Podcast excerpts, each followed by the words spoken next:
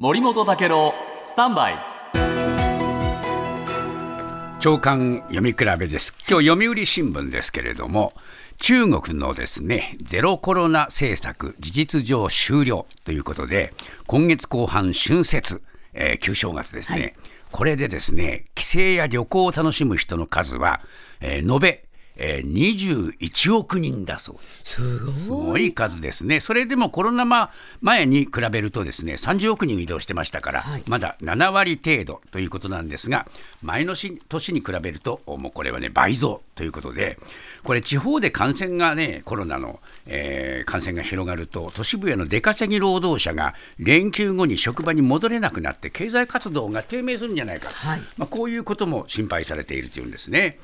でこれ、国内だけではなくて、毎日新聞、えー、入国者に義務付けていた強制隔離も撤廃ということで、えー、ただ、海外のこの団体旅行はまだ停止されたままというんですね。ですから、訪日客がどうなるか、まだちょっとね、えー、未知数というのを毎日新聞が書いているんです。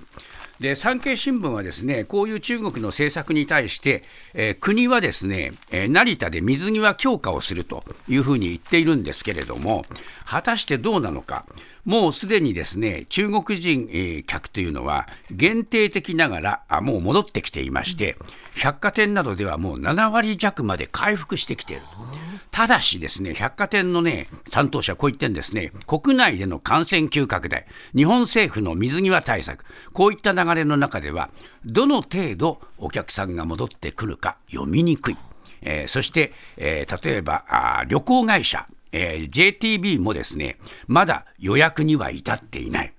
京都の老舗旅館、中国からの問い合わせは全くない。えー、中国人観光客には期待していない。ああ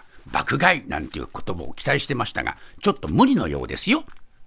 毎週月曜から木曜朝8時30分からお送りしている「パンサー向井のフラット」毎日を彩るパートナーの皆さんはこちら。月曜パートナーの滝沢カレンです。火曜パートナーのココリコ田中直樹です。水曜パートナーの三田寛子です。そして木曜日は？横澤夏子です。ヤーレンズのデイ淳之介です。奈良原雅樹です。横澤夏子ちゃんとヤーレンズが各週で登場今日も一日頑張ろうのきっかけはパンサー向井のフラットで